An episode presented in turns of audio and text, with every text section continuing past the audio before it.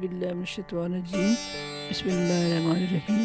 اللہم صلی علی محمد و آل محمد و اجل فرج میری ایک دوست ہے، ڈاکٹر ڈاکٹر بلکیس. وہ ریٹائر ہونے کے بعد امریکہ چلی گئیں اور میں آسٹریلیا آ گئی. جب ہماری ملاقات ہوئی تو میں نے انہیں شعر سنایا. وہ آج آپ کو بھی سنا رہی ہوں. اس کے بعد اسی پہ ایک پوری غزل ہو گئی. آپ بھی سنیے، امید ہے کہ آپ کو اچھا لگے گا۔ شام ڈلے تو لوٹ کے پنچھی اپنے گھر کو آتے ہیں۔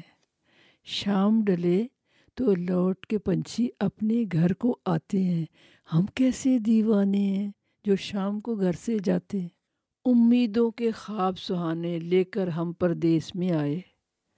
لیکن دل پہ بوجھ سا لے کر اس دنیا سے جاتے اتنی ہرس اور اتنا لالچ کتنی دوڑ اور کتنی محنت۔ خالی ہاتھ ہم آئے تھے اور خالی ہاتھ ہی جاتے۔ جو بھی کمایا، آخر ایک دن اس کو چھوڑ کے جانا ہے۔ جانتے ہیں، تو کیوں چیزوں کے اتنے ڈیر لگاتے ہیں؟ خرچ کرو تم اس کی راہ میں، پاؤ گے اس کا اجر بہت۔ جانتے ہیں، تو کب آپ اس میں ہم مل بانٹ کے کھاتے ہیں؟ کشتی کنارے آن لگی ہے۔ لو، یہ سفر بھی ختم ہوا۔ کشتی کنارے آن لگی ہے، لو، یہ سفر بھی ختم ہوا۔ کر نہ سکے جو، تم کر لینا۔